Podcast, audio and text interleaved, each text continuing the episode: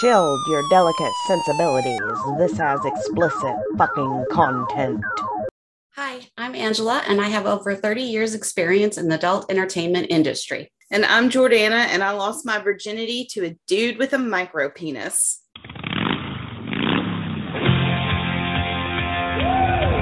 Drift Bear. Let's talk about some sex news.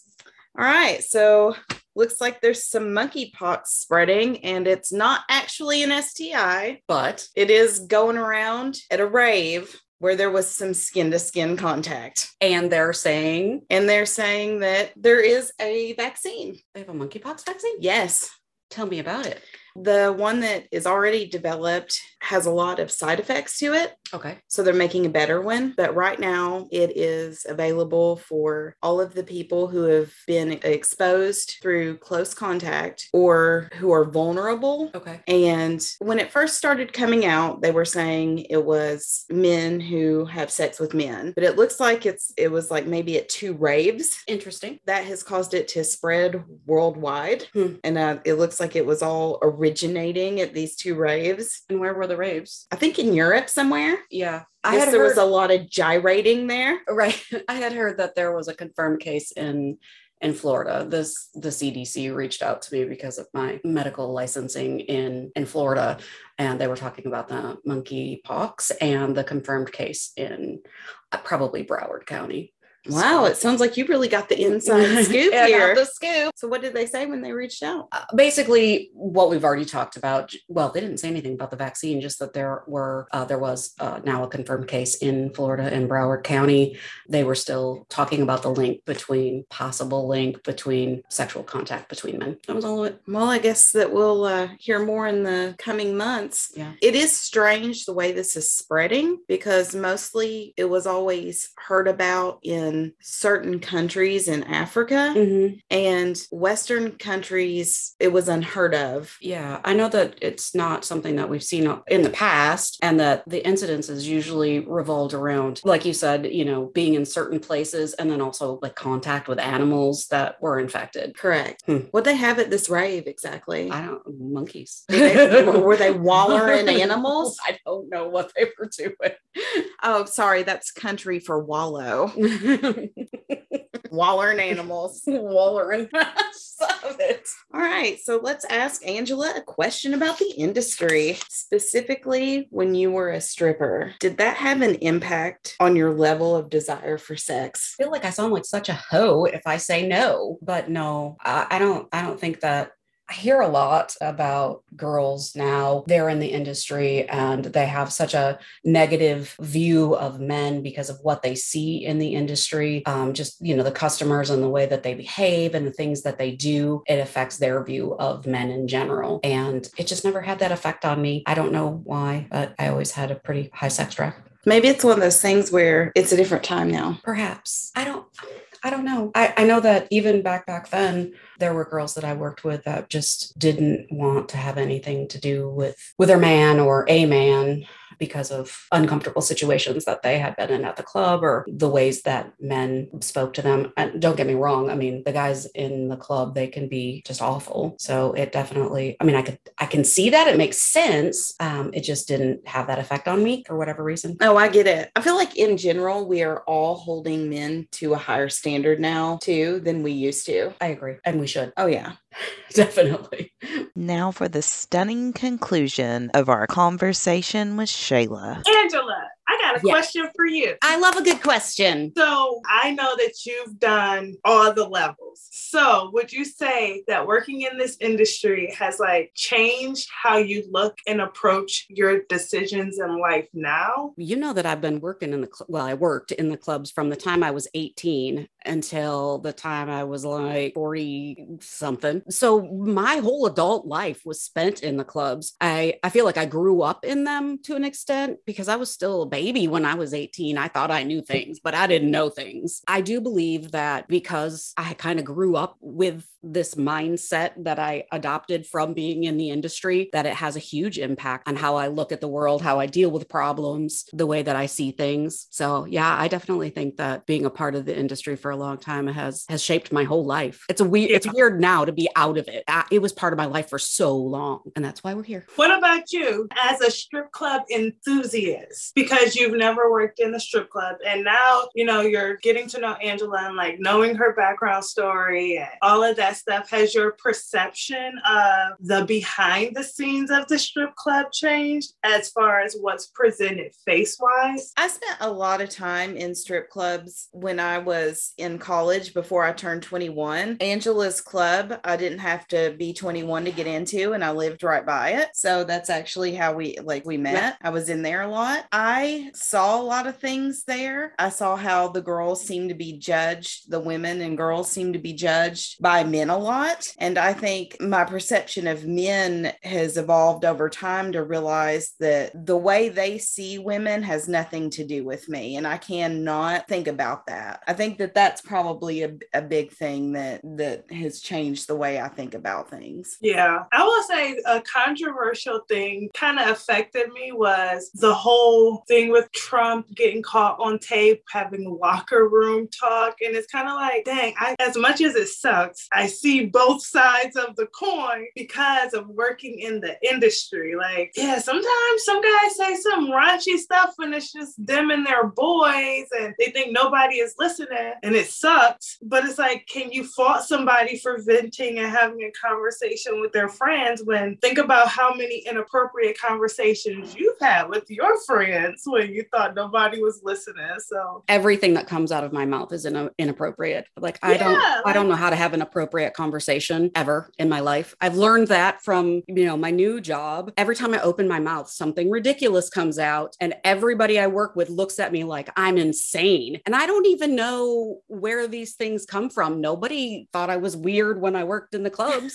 Now everybody all, thinks I'm weird. We all were the same. like we all we all have inappropriate jokes. Like we probably right. cry the most inappropriate jokes in the club. Maybe the difference is he was joking about sexually assaulting someone and then there's all of these allegations that he actually does those things. Yeah. I think that's the difference. It's a big difference. Oh yeah, it's a big difference. It's definitely a big difference. Thank you for correcting my correlation because I'm sitting here like, man, I done heard some guys say some crazy stuff. Like, imagine being on stage butthole naked and the guy is literally telling you like, you got a fat pussy. Like, thanks. Does that make you uncomfortable or are you okay with it? It just it depends on what mood I'm in. A lot of times I'm okay with it because realistically, that's what they paid to come in there to see. They paid to come in there and see you butthole naked. Now just make it entertaining. Make your butthole breathe or something. Like I also have like a good dark sense of humor. I know good and dark, same sentence, but I'm able to make it a joke. Like, yeah, it's a Garfield. Mm-hmm. It's a fat cat. Like, yeah, I know.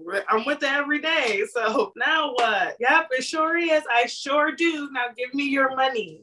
And like, if they just looking like, no, don't just compliment me. Like, if you want to compliment me, give me money along with the word. That's what's important. That's what I'm here for. When I walk into the building, I'm not like who I am outside of the building. So in a way, it's kind of like I've put up all these like personas, and I've had a ton of stage names. You use your stage name as a persona, so when you go in there, you're not yourself. You're your alter ego, and sometimes your alter ego gotta put up with some crazy things being said to you and you gotta like let it roll off your shoulder, like pick and choose your battle. And then sometimes some people say some disrespectful stuff and I pop right back off at them. Like, I don't have a problem correcting someone when I feel like I'm being disrespected. But hello, if I'm on stage and I'm butthole naked and my legs is open, yes, my vagina is front and center. Give me money. You have no choice but to make a comment about my vagina because it's right there. I understand. Like, I understand that mindset of it while I'm at work. But when I'm outside of work,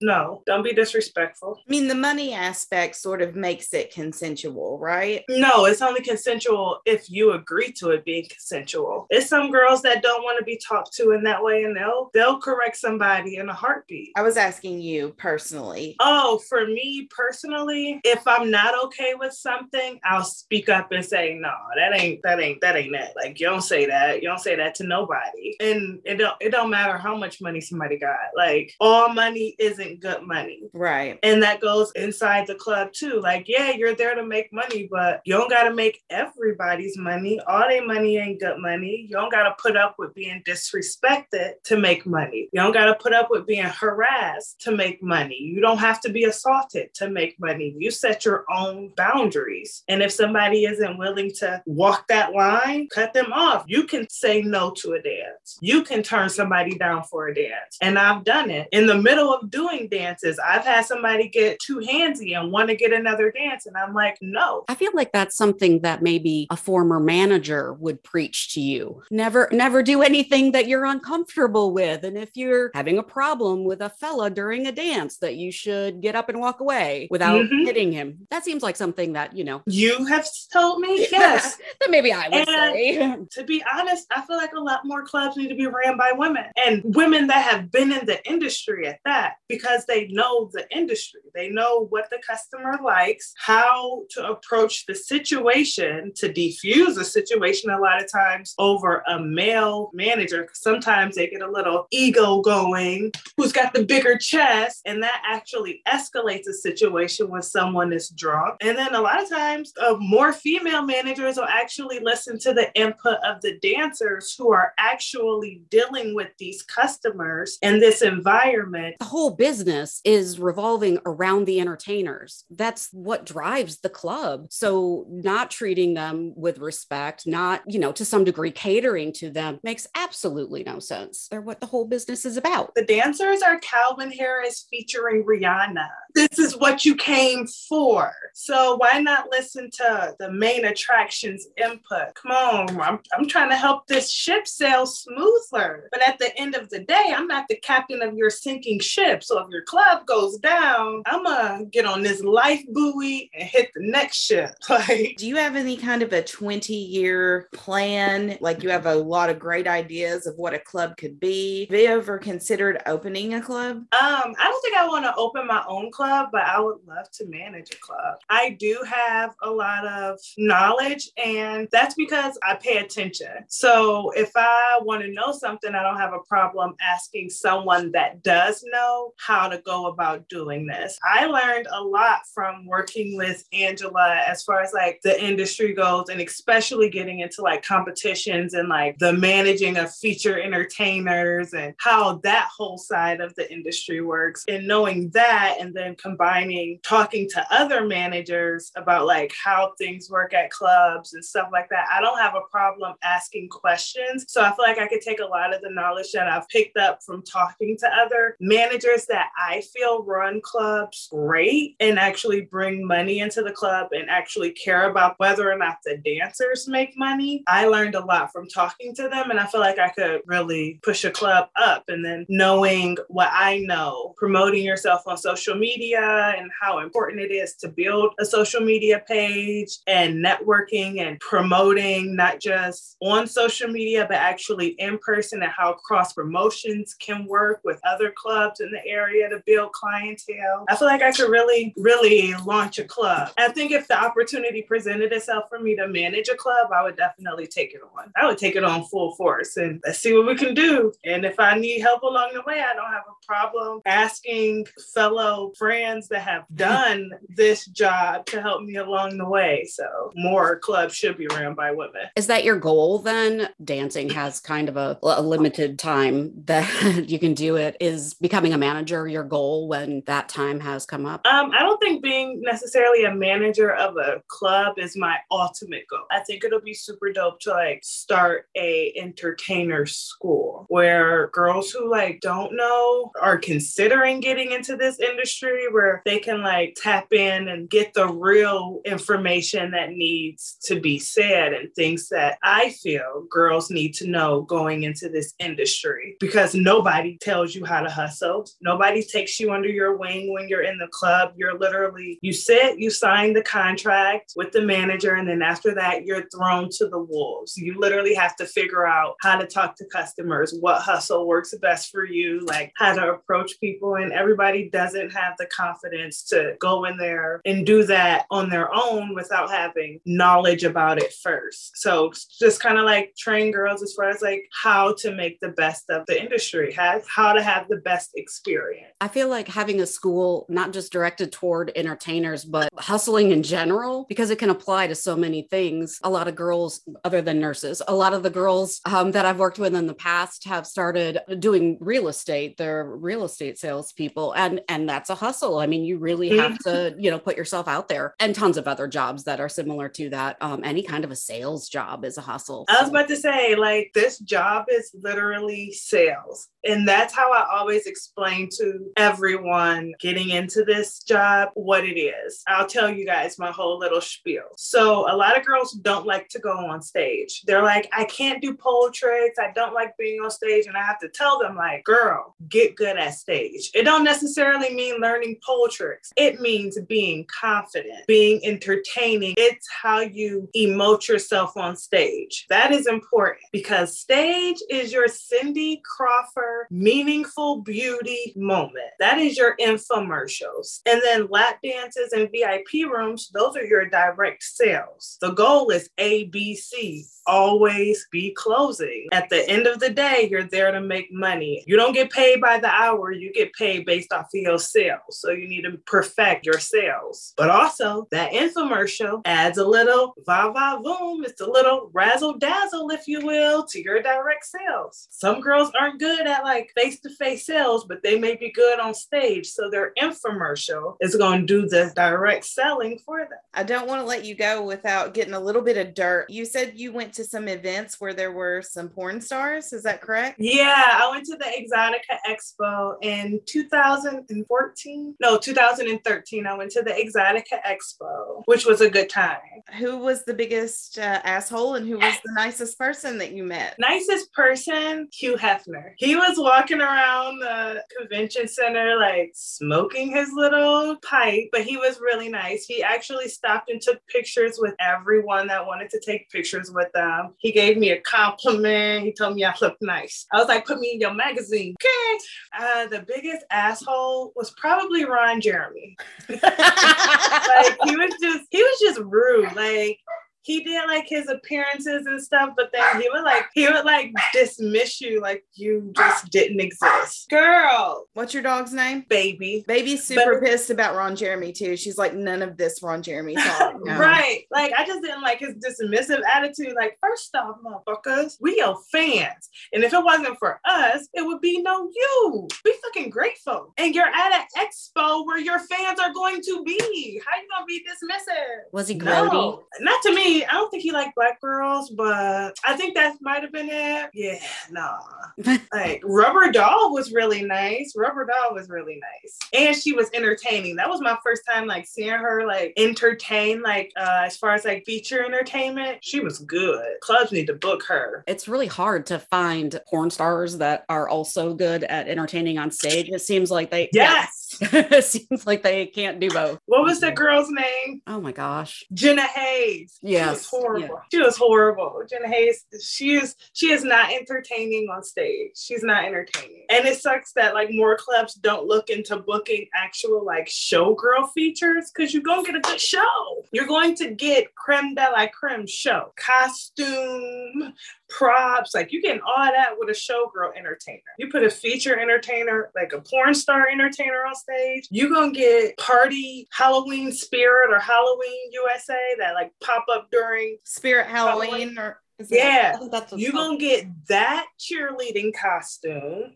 with some pigtails and a girl like jumping up and down on stage. That's pretty much all you're gonna get. At least with like a showgirl feature, you're gonna get like some lotion rubbed on her, candle wax, pole, might even get like some confetti blasters, excellent costumes that just got pieces that peel off. That's like, ooh, what else is she about to take off? She taking that off too? Wait, her thong us now? You better work, girl. Like you don't get that type of show with showgirl features. Porn star features, they're so boring. They're boring to watch. I will say, if you ever want a good, if you want a good feature entertainer, there's one right now, and she is on a roll winning these competitions. Her name is Sharzan. Ooh, she is fire, fire entertaining. I mean, like Circus Soleil type of entertainment. Like if she can, she gonna, or if the club got it, she gonna hook up silks. She do hoop. She do those cane things with like handstands, and she is flexible, flexible, and just sexy. She's like, I don't even know what her nationality is. She speaks multiple languages. Like she speaks Spanish, Farsi. Like she is like racially ambiguous. Like she could go for whatever, and she fine,